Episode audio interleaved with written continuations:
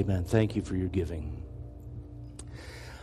Well, for those of you that were here last Sunday, you remember that I took a departure from our sermon series uh, for the sake of Vacation Bible School and and uh, preached something a little different last Sunday. But we're going to get back to our sermon series today, and uh, the notes that I gave you for your smart app on your phone.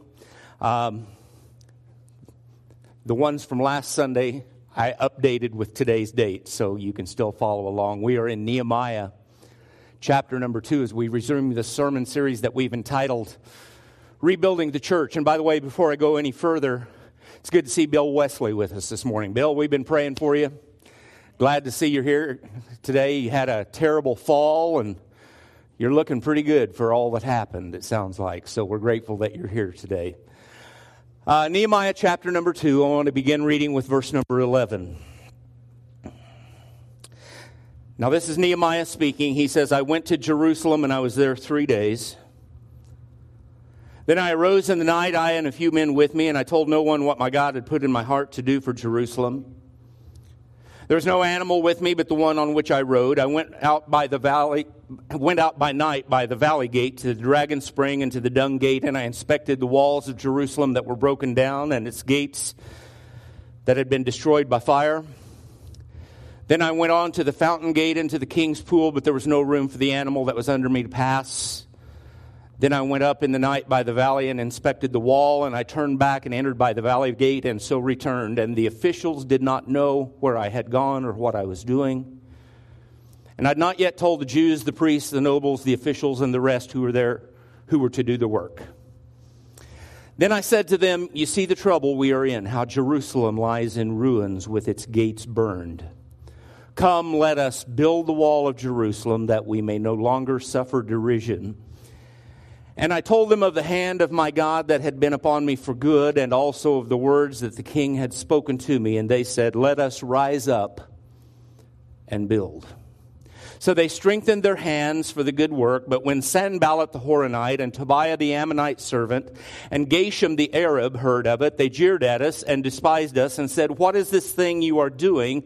Are you rebelling against the king? Then I replied to them, The God of heaven will make us prosper.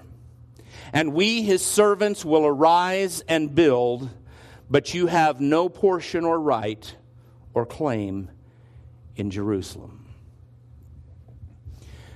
We've already mentioned in past segments of this sermon series that Nehemiah was one of the best leaders in all of history, in my estimation. And the reason for this extended study into the life of this man named Nehemiah is because anyone who is, who is willing to follow some of the principles that are put forth in this biography, so to speak, of Nehemiah and his rebuilding of the walls of Jerusalem, any one of us who follow those principles can also become great leaders. And the thought that I want us to focus on today is this. Any church our church needs more leaders. Amen? Now, I know you think I'm going to pick you to be the next one. Well, I just might. But we need to be building leaders within our church. You know why? Because those of us who are already in leadership positions, we're not going to be here forever. And if Jesus delays his coming, if he delays his coming, his return, uh, I, don't want to. I don't want to look around and say, "Where's Trinity Faith Church?" You know, my goal is, uh, and this is why our church is always in need of developing new leadership. None of us are going to be here forever, and if, as I said, if Jesus delays his return, my fervent hope is that Trinity Faith Church will be a stronger, bigger, and more effective church 50 years from now than it is today. Now, just in case you're wondering, I don't plan on being here 50 years from now. I plan on having church in heaven, and Jesus is going to be my pastor. Amen. But Nehemiah had some walls to build. We today have a church to build. It's the body of Christ, the family of God. It's not a building, it's the people. And we need to build that church, build the kingdom of God by adding to the church. I even like the idea of multiplying the church to make sure that everyone in our community has experienced the opportunity to hear the good news of Jesus Christ. That's our entire focus. That's our, our reason for being. Now, there are some of you in this room that are still in the process of building a family. There are others of us in this room that are involved in building a business or building a marriage. Uh, Melissa has a youth group to build. Ashley has a children's ministry to build. And, and they, along with those youth and those children, are in the process of building that church that will be here 50 years from now, if, again, if Jesus delays his return. Now, I, believe that there are, are many other leaders in the church that we've not identified yet. Many future leaders whom we need to begin the process of developing them into future leaders of the church. Not only do we have all of the above things that I mentioned to, to build, but all of us have lives to build. We're parents, we're grandparents, We haven't been given the task of, of influencing and shaping little lives, younger lives than we are. And, and that's true of each and every one of us, regardless of what our role in life is. We're all in the build, business of one of two things we're either leading people to heaven or we're allowing them to go to hell. Now, that may seem rather stark and, and forward, but it's the truth. Without the good news of Jesus, people are punching their ticket for eternity in hell. And I, I, want it to be said of Trinity Faith Church that no one in this community can get to, to, can go to hell without having to go through Trinity Faith Church to get there. You know what? I, I want to have an impact on them. I, I want to change that destination because Jesus has built for us a glorious eternity with Him in heaven. And I plan on spending it there. Amen? So here's Nehemiah. He's a Jewish man living hundreds of miles away from his home in Jerusalem, living in, in captivity in a place called Babylon. And he's heard about the walls of the, Jerusalem, the city of God. They're lying in ruins. The gates have been burned. And, and this news devastates Nehemiah. And, and so we've talked about in our last sessions, uh, he, he prays and he weeps and, and he plans for 120 days. And then a miracle takes place. The king he serves under as a cupbearer actually breaks his own law and gives Nehemiah permission to go back to Jerusalem and, and start rebuilding the walls that have been torn down. King gives him protection, form of an armed guard that will go with him, and then he gives him all of the provisions that he will need to do this task. And so, after these 120 long days of, of praying and planning, Nehemiah now has everything he needs from the king in one 10 minute conversation. And that brings us to today. What I want to give you to today is this thought. When God opens a door, no man can shut it. And when God closes the door, no man can kick it down. Nehemiah goes from being the cupbearer to the king to being the contractor for a renovation project, and, and more importantly, becoming God's anointed leader of the people who are to assist him in this project. So I want to share with you this morning what I see as being principles of leadership that we can apply to developing future leaders in the church that Jesus is building through us. And by the way, for those of you who are looking at your notes in the Smart app, don't ever give me two weeks because I change everything. So some of the, it's basically going to be the same stuff, just in different language. Uh, because as I've thought about it, I've thought of better ways to say it. So don't hold that against me. But the first point that I want to make is this leaders understand the value of solitude. Maybe I should say it this way leaders understand the value of getting alone with God. Leaders spend lots of time alone. If you look at picture uh, verses 11 through 16 that we read from, you'll see that it's a picture of Nehemiah's solitude. Nehemiah is a guy who is awake while everyone else is sleeping. I found that most of us today don't like to be alone. We're used to constant conversation and companionship. Let me just say it this way we're used to noise. We're used to something going on. Even when we're in a car by ourselves, we can't stand the silence. So, what do we do? We turn on the radio. I, have seen posts from, from teenagers on Facebook in recent months saying something like this I'm bored. It's been over five minutes since I heard from anyone. And then they have this acronym that says PUTP. Anybody know what that stands for? Pick up the phone. In other words, call me. We don't like being alone. If we're at home alone, many of you, I'm guessing, have to have the TV on even though you're not paying attention to it directly. Many of you have the TV on when you're vacuuming and you can't hear it. We don't like silence.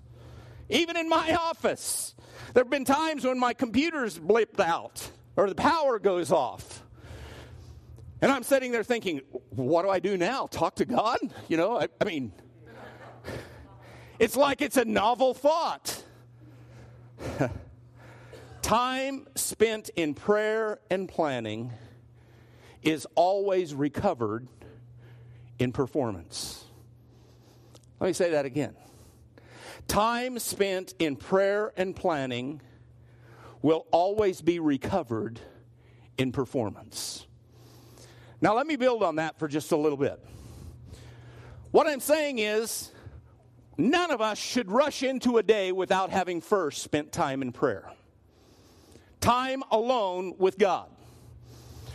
As I was preparing this message a few weeks ago, I came across a poem by a lady named Regina Baldemar, and she really says it best, and I'll do my best to read it as a poet. She says, I got up early one morning and rushed right into the day. I had so much to accomplish, I didn't have time to pray. Troubles just tumbled about me, and heavier came each task. Why doesn't God help me? I wondered. He answered, You didn't ask. I tried to come into God's presence. I used all my keys at the lock. God gently and lovingly chided, Why, child, why didn't you knock? I wanted to see joy and beauty, but the day toiled on gray and bleak. I wondered why God didn't show me. He said, You didn't seek. So I woke up early this morning and paused before entering my day. I had so much to accomplish that I had to take time to pray. What great words. You know, we've heard it said, and most often we've, we've associated what I'm getting ready to say with giving. But I'm going to say it here with a different thought process in mind. You can't outgive God. If you give God time each day, God will give you more back. He will.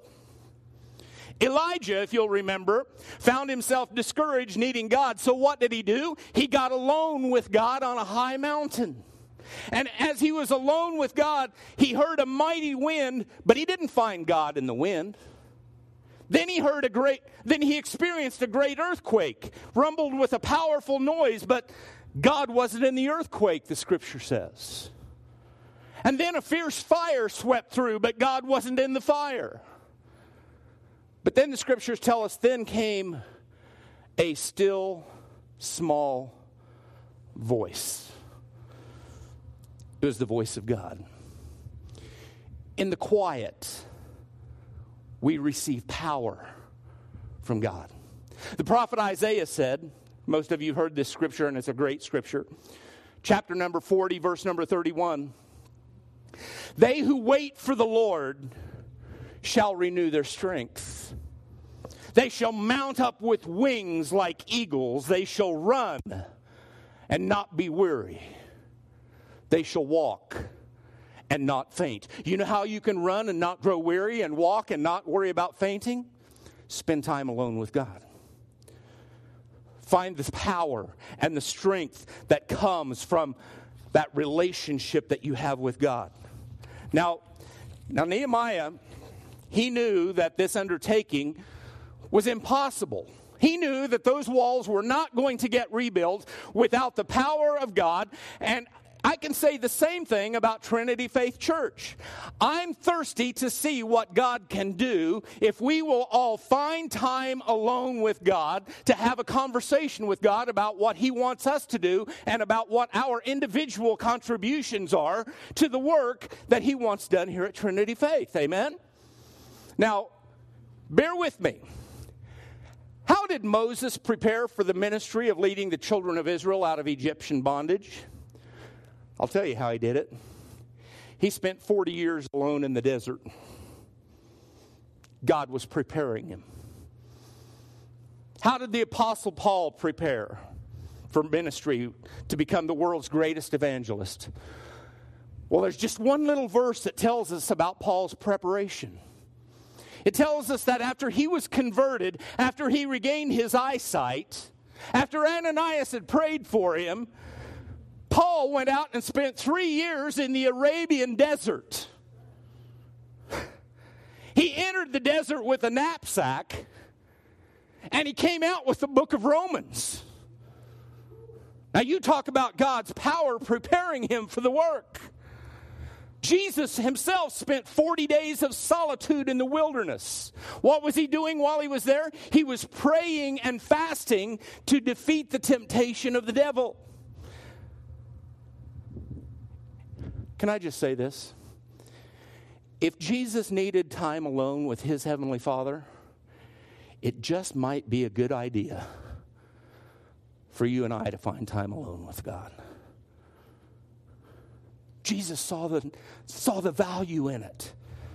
You know, I, I don't have time to give you each and every reference to men and women who spent time with God. But there are seven different references in the four Gospels telling of Jesus withdrawing himself from the crowds, getting away into a place of solitude so that he could pray and commune with his heavenly Father. What I'm saying to you, friends, is we'll never have the power, we'll never have the vision in the midst of the noise and clatter of the world that we live in. We have to get alone with God. We have to spend time with Him.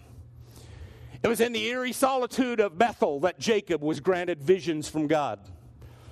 It was when Moses was alone in the desert that God spoke to him from a burning bush. It was when Joshua walked unattended under the stars in the heavens at a place called Jericho that the captain of the Lord's host came down and spoke to Joshua. It was while Isaiah was alone in the temple that a live coal lifted from the altar and, and, touched Isaiah's lips, and as a result, Isaiah's life was forever changed. It was when Mary was alone that an angel brought to her a message announcing that she was to become the mother of Jesus. It was when Elisha was plowing a, a, a, lonely furrow that the prophet Elijah's mantle fell upon his shoulders. Abraham wandered and worshiped alone. Daniel dined and prayed alone. Jesus lived and died alone. There is value in spending times of solitude with God. I mentioned that we I'm just going to be very real with you here for a minute. Is that okay? I mentioned that we got away this last week. One of my creatures. We got away this last week, and I'd asked the board for time to get away. And please don't take offense to what I'm getting ready to say, but I needed to get away because I was operating more in the spirit of slap than I was the spirit of God. You understand what I'm saying? Uh, I, I, just needed to clear my head. Now, I, I, Brenda was with us. Uh, Brenda was with me. Her dad was with us. We even took her dog. And we even timed it right so we could go through Alamosa, Colorado, where Doug and Dana just happened to be, and I knew they would buy my lunch.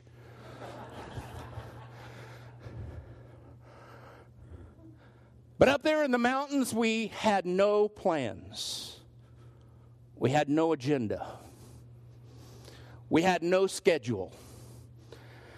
Now, I wasn't on my knees praying and seeking God 100% of the time, but I can tell you I was in the presence of God. I was away from the noise of the office, I was away from the tasks of ministry. And, and that spirit of slap that I was talking about, that's not your fault. That was mine. Because you get busy doing things and you neglect the important things. You neglect spending time alone just in the Word and meditating before God because you have all of these things that you have to get done. And Melissa and Ashley and Belinda can vouch for the fact that this has been a busy, busy summer. And just needed to get away from that. Spend time in the beauty of God's creation. Spend time alone with the person that I love more than any other person in this world. Spend time with no schedule, no, no time frame. Got up when I wanted to, went to bed when I wanted to. Took a nap when I had the chance. That's not true. I took several naps when I had the chance ate some good food, just spent time away from the tasks that life has brought. What I'm saying to you is, you don't have to, I'm not talking about unless you're just so led to go spend 24 hours on your knees before God. I'm saying just get alone with God, bask in His presence, experience His power. A leader will see more in the night than others see in the light. You look here at Nehemiah. He went out when everybody else was asleep. He goes out to survey the task that lays ahead of him. And that brings me to my second principle leaders will patiently gather all the facts. Nehemiah is on what I would call a reconnaissance mission. He's carefully surveying the situation firsthand. Now, he's been told that the walls have been torn down, he's been told that the gates have been burned, but he wants to see it for, his, for himself. He wants to see it with his own eyes. So while everyone is asleep, Nehemiah gets up and he takes a few men with him for protection. And he goes out and surveys the task that lay ahead because leaders don't rush into a project ill prepared.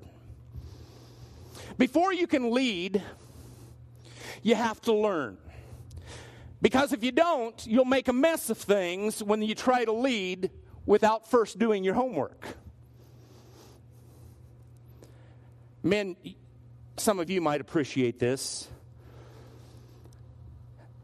Nobody seems to have the time to do it right, but every time, everybody finds the time to do it over. Guys, how many of you have heard measure twice, cut once. You know what that means. And you know how I know how that means? How I know what that means? Because I've had to go back to the lumber yard to get another board because I didn't measure twice before I cut. Preparation. Nehemiah gets up in the middle of the night, takes a few men with him, and they start by the gate of the Kidron Valley. That's along the southwest wall of Jerusalem. And then it says he moves to the dung gate, the southeast wall, and then he moves to the gate of the fountain on the northern wall. He's obviously taking a tour around the city. He's making rounds and he's, I'm guessing he's taking notes.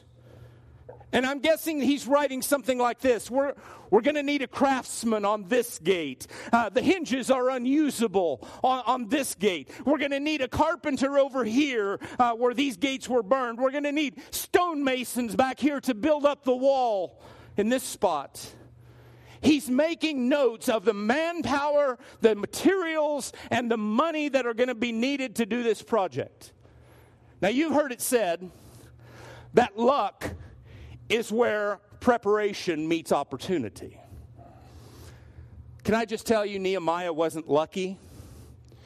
He was prepared. My belief is, I'm just guessing, most of us here this morning would be shocked if we knew how many opportunities passed by us this past week. You heard me pray a while ago for opportunities to share the good news of Jesus. I'm guessing that those opportunities are there all the time. We just don't see them. We're not prepared for them when they come.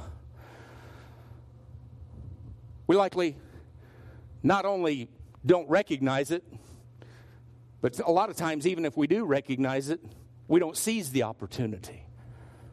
Why? Because we're not prepared. I know this may seem to be a, a very anti Pentecostal thought, but I'm going to say it. Most of us would rather pray for a miracle from God than, than prepare ourselves. Do you understand what I'm saying? We want God to do something supernaturally so we don't have to go about the work of making it happen naturally. Now, I'm not belittling the fact that, oh, we believe in miracles and we want God to, to do miracles. But often, oft times, we, we neglect doing what it takes to prepare ourselves and rather hope and pray that God will just do a miracle and it'll just happen. Are you with me? We'd rather sit around and hope for a miracle in our finances than take a few minutes to budget and do wise financial planning. Oh, that hurt, didn't it? We'd rather ask for other people to get our kids straightened out than to set ground rules of discipline and get off the couch and enforce those rules. I realize that there are times when we're incapable of helping ourselves. In those times, God will work on our behalf, but I also believe that God will only do what He can do after we do what we know to be the right thing to do. Let me give you some examples. You remember in the New Testament, John chapter number 11, a man who was a friend of Jesus named Lazarus died? Remember that story? And Jesus came and, and he tells the people to roll away the stone from Lazarus' tomb. And we all know what happened when the people rolled away the tomb, stone from the tomb, don't we? Lazarus came out alive. Jesus raised him from the dead. A miracle, right? Have you ever wondered why? If Jesus is that powerful, why didn't he just wave his hand and roll the stone away himself? I'll tell you why. He wanted the people to do what they could do before he did what only he could do. Are you with me? It's getting awfully quiet in here. You know, again, being transparent, early on in my ministry as a pastor, I wanted every opportunity that I could find to preach. I literally jumped at the opportunity to preach at a denominations general conference in Jackson, Mississippi back in 1996. Jumped at it and couldn't hardly wait until it came to pass. As I look back on that now, I'm thinking I probably sat and waited for the phone to ring with invitations to preach. More often than not, the phone never rang. I, I, I would think, you know, maybe, maybe someone from the Billy Graham crusade will, will come by the church office today and, and tell me that Billy's sick today. Would you mind filling in for him tonight? But instead, God used a wise preacher friend of mine to say to me after a couple of years of that kind of thinking, Terry, why don't you come to me with, to do a Bible study inside of Ellsworth Correctional Facility? Teach a bunch of those boneheaded convicts how Jesus can deliver them from their addiction, from their, from their alcoholism, from their stinking thinking, and, and set them free. And when I finally did it, my ministry changed forever. Do you know why? Well, God began taking some steps. First, God put it in my heart to start a program that was called Freedom from Addiction. It was a support group where, where I could tell a, a bunch of alcoholics and druggies and perverts how Jesus could deliver them from that addiction, set them free. And, and, for years, God, God wanted me to be willing to do what I could do, what I had been trained to do. And today, He's showing me things that only He can do. Are, are you hearing my heart this morning? Yeah, God is able to do anything, He's able to do everything. But He wants us to do something. He wants us to do something that only we can do with His help. You know, I'm sure that there are many pastors today that would, would love to be my, in my place right now as your pastor. I, I'm sure that there are. They, they might even believe, man, that Terry Engler, he's a lucky guy to pastor Trinity Faith Church. Let me tell you something. It's not about luck. The Bible says I'm blessed. You know why I'm blessed? Because God prepared me for many years to do this work that He's now called me to. And if I, had I not done that preparation, God couldn't bless me. Are you hearing me? My goodness, I, I got to hurry. The next principle is leaders keep their eye on the big picture.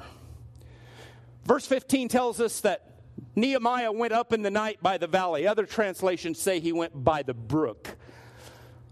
Now, this would be the brook Kidron, which flows from the Mount of Olives. Nehemiah has, has left his close up tour of the walls and he begins to climb this mountain to step back and see the big picture of, of the city of Jerusalem, to be able to, to see all of the walls and all of the gates that need to be repaired. Interestingly enough, hundreds of years later, Jesus himself went up to this same mountain. And he looked out over that city of Jerusalem and he saw a different kind of ruin. And the ruin that Jesus noticed when he looked out over the city drove Jesus to tears. He said, Jerusalem, if only, if only you had received what I came to give to you. Leaders keep their eye on the big picture. They have to, or else they won't be able to see the forest for the trees. What I'm saying to you is, friends, leaders will plan out the details, but not get bogged down in the, in the small stuff, the minute details. Nehemiah keeps his eye on the big picture. Now, here's where it gets to where it involves all of us. Nehemiah has to delegate and he has to entrust others with the details while he makes sure that the main project stays on track. I got to tell you, I don't like control freaks. I, I, don't like control freaks that have to have their thumb on everything that happens and are not willing to trust anybody else to do some of the stuff that needs to be done. They have to be the one calling the shots. Now, the reason I'm telling you that is Nehemiah had to delegate and trust others with the details. I'm sure there have been times when some of you are amazed how you can ask me questions about things going on in the church and I don't have a clue. I'll always try my best to know who will have a clue, but there are times when I don't have a clue. For example, who fixed the refrigerator, Pastor Terry, that was leaking back in the kitchen? What did it cost to fix it? You know what my answer is? I don't know. Go ask Leonard. Or, or, Pastor Terry, who, who fixed the air conditioner on, on, on the left side of the sanctuary that was not working a couple weeks ago? And I'll answer them, well, I, some guy from Lynn's Heating and Air did it. I don't know. Uh, hopefully, it won't cost very much. All I know is it's working now. Are you, are you hearing me? I don't have to be involved in every detail. And let me be truthful, I'm thankful that I'm not involved in every detail.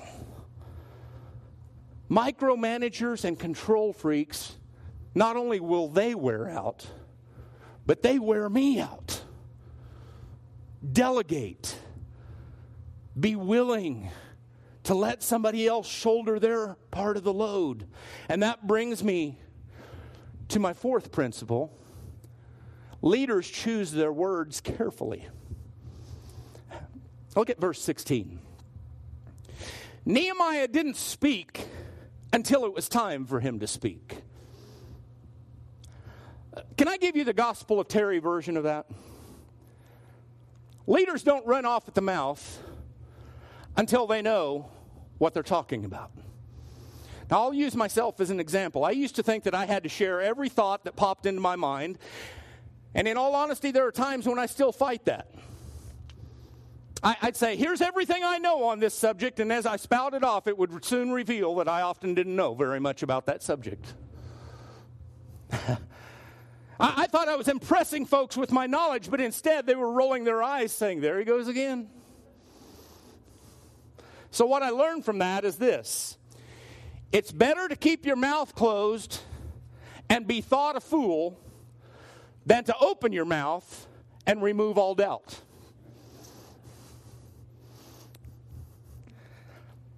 If you share all the details too soon before people are ready to receive them, you can start a groundswell of discouragement before you ever start because human nature tells us to think of reasons why we're, what we're being asked to do can't be done. We think of all the reasons why it can't happen. It's too overwhelming for us. Remember, folks, this same project of rebuilding the walls of Jerusalem had already been attempted a few years before and it was shut down. And so Nehemiah knows that the number one thing that he's going to hear once he shares the details of what he's getting ready to do, once he shares those details with the workers, is this Nehemiah, we've tried that before and it didn't work. Hello? Back in verse 12, Nehemiah says that he told no one what God had put in his heart to do for Jerusalem. What I'm saying to you is, you don't jump up and tell everything you know immediately. You wait for God's time, for God's place, like Nehemiah did. I believe in my heart, friends, that God has some really big plans for Trinity Faith Church. Do you believe that? I believe God wants to move substantially through this church, throughout this community. And I, I don't know all the details because I don't have them galvanized in my own mind yet. And I'm quite certain that I, if I did, it might just either scare you or overly excite you to the point where you couldn't focus on what God has for us to do right now. So you can't lay out everything ahead of time and discourage people by being overwhelmed. I do know this, however God uses human leadership. God gets the glory, but his way to accomplish his work is through us. You've seen the bumper sticker that says prayer changes things? Well, yes, it does, but let me tell you how it works. Prayer changes people, and people change things. That's primarily how God works in this world. Do you think Israel, the people of Israel, would have ever crossed the Red Sea if it hadn't been for Moses? I don't think so. Would they have ever conquered the promised land without a man named Joshua? Would Jerusalem have ever become what it is still to this day if not for a man named King David? Would the gospel have ever penetrated Asia Minor, as it was then known, and on into Europe and ultimately across the Atlantic to America, if not for a man named the Apostle Paul? I love Nehemiah because he's this great leader. And while everyone else was seeing obstacles, problems, Nehemiah saw potential. Even modern day engineers marvel at what was accomplished in the city of Jerusalem in just 52 days under Nehemiah's leadership. And it wasn't paid labor either, it was volunteer. No modern equipment to do it with. They just put their nose to the grindstone and did what needed to be done. Number five, leaders know how to share their vision. When the time is right, leaders will know how to get people on board with what needs to be done. Verse 17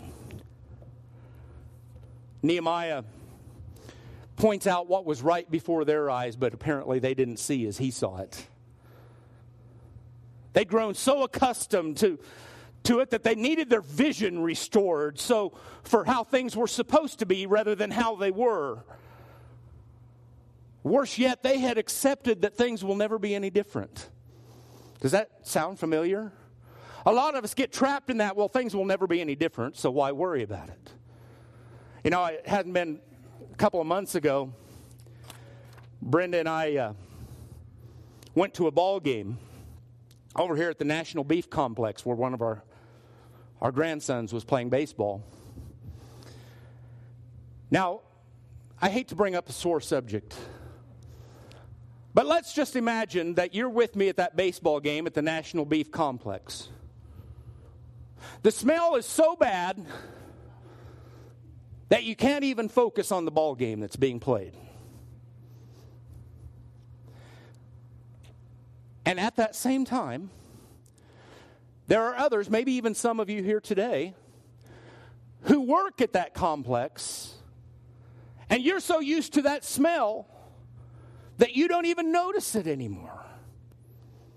You know what I'm saying to you? I'm saying, Jesus, don't let me ever get comfortable with that smell. Jesus, don't ever let me get comfortable with the way things are. But help me to pursue the way things can be with your help.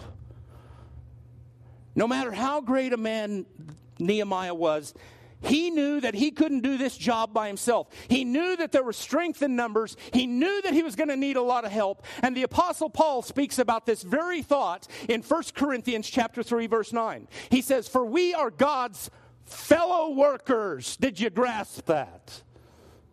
We are God's fellow workers. You are God's field. You are God's building. When people work together, we can accomplish much. A few months ago, I was amazed. I, I, I read a lot of stuff. Uh, you know, that useless information that nobody else is interested in. That has an appeal to me. and I came across this piece of information about geese, Canadian geese. How many of you have seen Canadian geese along about October or November flying south? What do you notice about them? They're flying in a V formation. Now, is that by accident or does it have a purpose? Well, that's what this study was about. I used to think that the reason one side of the V was always longer than the other side is because there were more geese on that side, but there's more to it than just that. The lead goose is splitting the air, cutting the wind, and making it easier for the others behind him. And when he gets tired, he falls back and someone else takes the lead. Now, people much smarter than me have determined that geese can fly 72% further that way than any one of them could have flown by themselves. That's astounding. And you know what's real astounding about it? God programmed those geese to do it exactly like that. And I have this feeling that He wants us to operate in the same way. I'm not talking about flying in a V, I'm talking about cooperating and working together for the good of all. As I look across our church family, I get excited when I think what we might accomplish once we all decide to get on board and do it together. How do we do that? Well, it first starts, you remember point one, getting alone with God and seeing what your individual role is in the big plan of God. I'm not talking about half of us. I'm not talking about 20% who already do most of it already. I'm talking about all of us. We are sitting, friends, on a spiritual powder keg, so to speak. We have the power of the Holy Spirit to enable us to do the effective work of ministry. And God's just waiting to light the fuse when we all get on board. They said in verse 18, Let us. They didn't say, Let Nehemiah rise up and build.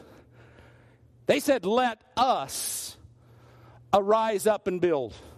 Henry Ford, who was instrumental in forming the first assembly line for Ford cars up in Detroit, Michigan. He developed, was one of the developers of the assembly line. He said, Coming together is a beginning, keeping together is progress, thinking together is unity, and working together is success. I love that. Leaders know how to share their vision. They, they, they, do you know how to determine, by the way, if you're a leader? Anybody know? It's really very simple. Stop, turn around, and see if anybody's following. Right? If not, you're not leading, you're just taking a walk. Principle number six. How many of you are glad I'm through with that one? Amen. Leaders know how to strengthen their followers. Leaders, by their very nature, are encouragers. They focus not on why it can't be done, but on why it can be done. They help people believe in themselves and in what God wants to do through them. Nehemiah understood that the people's discouragement was at an all time low.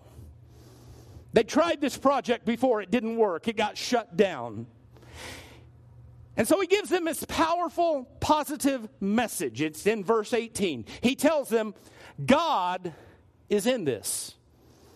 God's in this. Now, that's my translation of it. But once people, God's people, are convinced that God is in something, they will always, always, always rise to the occasion and meet the challenge He's put before them. When something fails around here, again, I'll point to myself. When others, when, when things around here fail, like the Connect ministry that we started several years ago, and outside of a few isolated groups, it largely fell flat on its face. Why? Well, I believe that it was God's will, but I blame myself for not effectively communicating and selling all of us on the fact that God was in the power of small groups. If I had, all of us would have gotten on board with it and made it happen. And we would be seeing the benefits of it in the relationships that, have, that were developed as a result of those small groups. Several of you over the past four years have shared with me how, about how years ago, when, when this church was in a different location, and, things would come up, you, you would step out on faith and you'd get behind something. And, and God used those people to do mighty things that still stand as a monument to this day. Let me just say this God doesn't want or God doesn't need a monument. He doesn't want us looking back at past accomplishments. God has brought us to a crossroads at such a time as this so that we can tackle higher ground, so that we can move mountains that we never dreamed could have been moved. Nehemiah tells them about what the king had said to him. Why did he tell him that? He told him that to encourage them, to show that progress has already been made. He wanted them to know that the king had given him permission, that the king had given him provision, that the king had given him passage. He wanted to know this isn't just a pipe dream of mine. The king of Babylon has given us the go ahead to do this. We can make it happen. Nehemiah knew that people don't want to be something part of something that's destined to fail.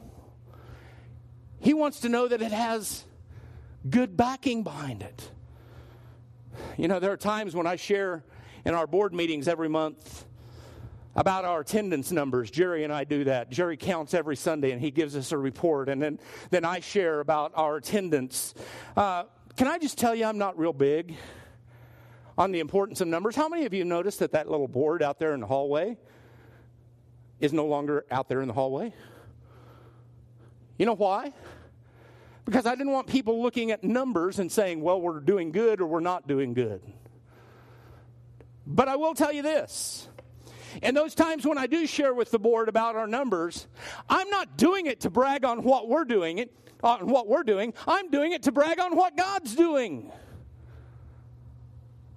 Why? To encourage us. To encourage us. If God is with us, who can be against us? Oh, I wish I had more time. I still got eight minutes. Lastly, and you know what? Why I always say lastly. When I say lastly, I last. Leaders know the value of determination. I firmly believe that you can't be a leader unless you have a little bit of bulldog in you. You can't be easily discouraged. You're determined to forge ahead. Look at verse 19. What happens when Nehemiah shares what God's put in his heart? Verse 19 tells us that these three guys come along Sanballat the Horonite, Tobiah the Ammonite servant, and Geshem the Arab. When God's people want to build, the devil will, will send all kinds of dissenters to blast the effort. You remember I, what I told you a couple of weeks ago? The door Somebody's wanting you. The doors of opportunity swing on the hinges of opposition. The door of opportunity swings on the hinges of opposition. Paul again talks about this in 1 Corinthians chapter 16. He says, A wide door for effective work has opened to me, and there are many adversaries. There is no easy way. There is no lazy way. There is no cheap way to do the will of God, to do the work of God. A, a man asked his friends to go get something to eat, and they asked where. He asked where, and they said, Oh, it doesn't matter to us. We're easy to please. Okay, well, how about the diner? Now their special today is tuna casserole, and I don't like that. Okay, well, how about let's go to the drugstore? Oh, I don't want to do that. Everything there smells like medicine and makes everything taste like medicine. Okay, so let's go to the Italian restaurant. No, I, I, I just don't like my main dish concealed in a tomatoey sauce. Okay, so where do you want to go? Oh, it don't matter to me.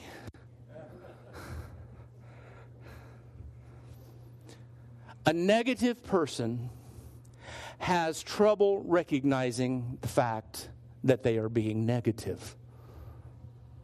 Leaders understand the value of determination. They're the kind that I'm sure Nehemiah noticed I can almost envision them leaning back against the ruins of that wall and laughing. That type of negative peer pressure causes others to fail because often others can't take ridicule. So they bow and give in to the pressure. The only way to escape criticism is to do nothing and be nothing. Anything moving forward is going to cause some friction. If you make decisions, they're going to be criticized. You know how I found that out? anew and afresh. I mean, I already knew it, but I experienced it this summer. I coached a baseball team this summer. And I witnessed other coaches, and I do mean other coaches, arguing with umpires even though the call that had already been made could not be overturned. Why were they doing that? Because they were, in, they were trying to intimidate them to make a call in their favor the next time a call was made.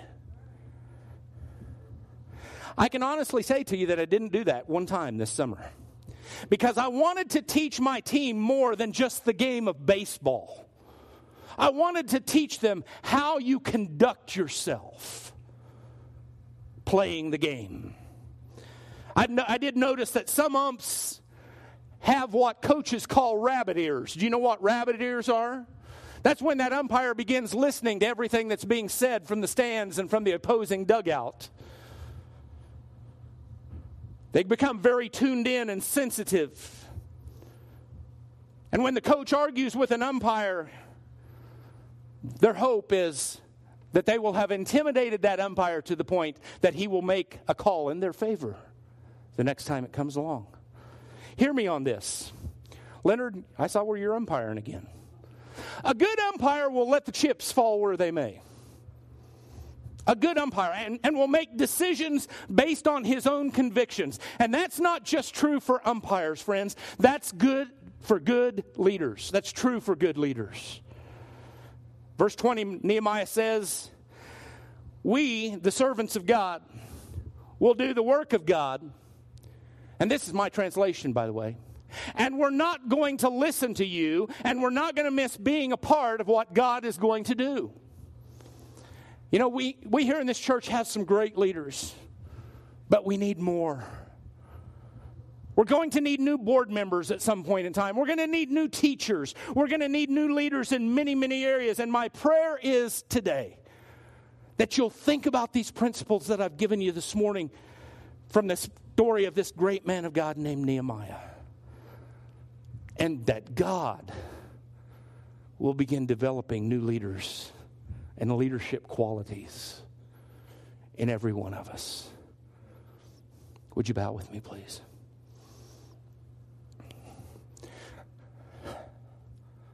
Friends, this is not a this is not a challenging message in terms of bringing people to make a decision for or against Jesus. I, I give you that. But, friends, most of us here this morning, I'm guessing, and this is evidenced by the fact that when I give these invitations, very few hands are raised when I ask somebody to make a decision for Jesus that perhaps has never done it before. So I'm gathering from that most of us here this morning, if not all of us, already know Jesus, and I rejoice over that. We already have a relationship with Jesus, and that's wonderful. But can I tell you something? Jesus did not call us to bring people to decisions. He called us to bring people into discipleship. Go and make disciples. Isn't that what it says? It doesn't say go and make decisions, does it? It says go and make disciples. You know what a disciple does? A disciple does what the teacher has taught them to do. I'm not the teacher, by the way, Jesus is. And Jesus is saying, I'm going to build my church I'm going to build my church. And even though opposition comes against it, the gates of hell are not going to prevail against me building my church. And then he said to us, Go and receive the Holy Spirit, and he'll make you effective in the task of building my church. He's building it through us. So, for those of you who are here this morning, you're already saved, your ticket's already punched for heaven. Do we just sit back and wait for God to take us home to glory? I think not. He wants to make us leaders. He wants us to fulfill the purpose for which He's placed us here on this planet for such a time as this. Holy Spirit of God, I'm asking you to move in the hearts of your people at this very moment. Help us to understand, God, and get a brand new perspective on the monumental task that you have given to us. You have placed Trinity Faith Church on the south side of Liberal Kansas in a, in a big area, a, a community that, that comes to Liberal as sort of the centerpiece of their world for shopping, for commerce, for just doing social things. And God, it's not by accident you've placed us in this place for such a time as this. As they come, for whatever reason, to this area, to Liberal Kansas, you've placed a church that takes seriously the task of building your church, bringing men and women and boys and girls to the saving knowledge of Jesus Christ.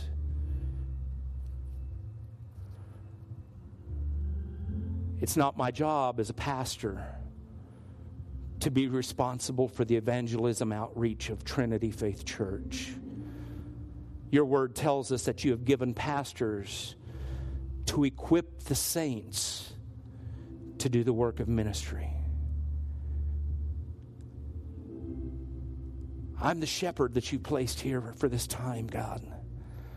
And I want to see your flock grow in numbers. I want to see the members of that flock grow in spiritual maturity. And the only way that we can do that is if we all catch the vision and do the work that's needed. I'm praying this morning, Holy Spirit, that you will, if there is any lethargy that exists within anyone in this congregation, or, or apathy, or ignorance, may they just understand that the difference between ignorance and apathy is I don't know and I don't care. Rid us of that this morning, Jesus. Rid us of that and ignite a fire within us, Lord, to do what you've placed us here to do. In Jesus' name, amen.